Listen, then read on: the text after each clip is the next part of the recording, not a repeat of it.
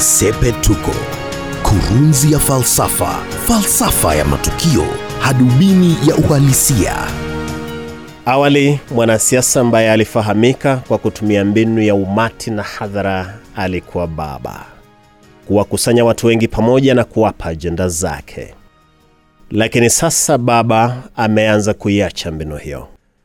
Msimu huu naibu rais William Ruto ndiye mwanasiasa anayeonekana akitumia mbinu ya kuvutia umati. Ruto amekuwa eneo la Mount Kenya, Nyandarua majuzi, akavutia umati si kidogo.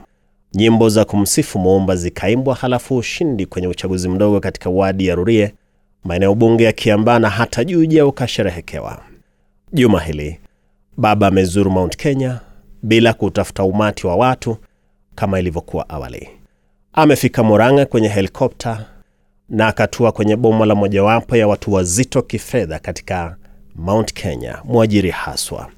Waliohudhuria mkutano huo unaweza kuwataja kuwa wenye nchi, wamiliki biashara na kampuni, magavana, marafiki wa rais. Halafu maswala yaliyotamkwa pia yalihusu ubunifu wa kisasa, wasanii kufaidika kutokana na jasho lao, masuala ya skiza tunes. Hapakuwa na mazungumzo kuhusu bei ya sukuma wiki au kabeji, kwamba sasa kifurushi kitauzwa pesa ngapi. La hasha! Awali Baba alikuwa shujaa wa hayo, siasa za bei ya unga na sukuma wiki ili kuvutia umati. Msimu huu hata tangu asalimiane na Rais Kenyatta, Baba amekuwa mchache kwenye siasa za umati na badala yake anawatafuta wenye nchi. Hebu niseme hivi, jana tumesema kwenye ukumbi huu kwamba itakuwa vigumu kwa Baba kuungwa mkono Mount Kenya, maana imekuwa karibu miaka 60 ya jina la Odinga kusemwa vibaya katika eneo hilo. Ijumaa hii tuseme kwamba Baba anabadilisha mbinu kisiasa ili kuondoa ugumu huo, na alianza alivyosalimiana na Rais Kenyatta.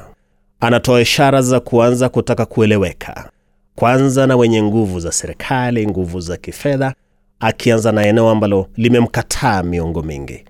Tuseme tena leo kwamba jina la Jaramogi Oginga Odinga na kizazi chake kusemwa vibaya Mount Kenya ilianza miaka ya 60 sawa na tulivyosema jana. Waliongoza propaganda hiyo walikuwa tabaka la juu kabisa, wanasiasa wakuu wa Mount Kenya kama Mbiu Koinange na Njoroge Mungai katika serikali ya Jomo Kenyatta, wamiliki biashara na kampuni katika kundi la Gema, Njenga Karume na Kehika Kimani, wenye mashamba wakuu wanaoajiri watu. Hilo ndilo lilikuwa kundi liloongoza propaganda za miaka ya 60 na 70 kusambaza ujumbe kwamba Odinga ni jina linalomaanisha usumbufu wa kisiasa na tamaa ya mamlaka, mtu ambaye daima hutaka kuondoa kiti cha urais katika Mount Kenya.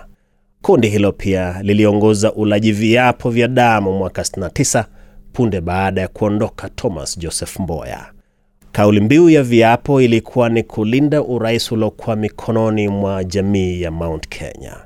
Tumetaja jana kwamba Thomas Joseph Mboya alikuwa mstari wa mbele kuvuruga jina la Odinga Jaramogi, maana alitaka urais zaidi, na leo tunasema kwamba Mboya hakujua kwamba anatumiwa, maana punde baada ya kumaliza Odinga kisiasa, mpango ulifanywa Mboya aondolewe, maana alikuwa ameshamaliza kazi. Mboya akiuawa, ukisema jina Odinga ilikuwa sawa na kusema kichwa kigumu na usumbufu katika ngome ya mzee, propaganda iliyokuwa imeshinda. Ni propaganda hiyo ndiyo Raila Odinga amekabiliana nayo Mount Kenya hadi leo, wala haina ukweli, imekuwa tu propaganda ya kuhifadhi urais katika eneo la Mount Kenya. Na ndiyo nitasema hivi, hatua ya Raila Odinga kubadilisha mbinu ili yakubalike na wenye nguvu katika Mount Kenya kwanza, akitarajia kwamba watawanasihi watu wadogo kumkubali, bado itakabili changamoto.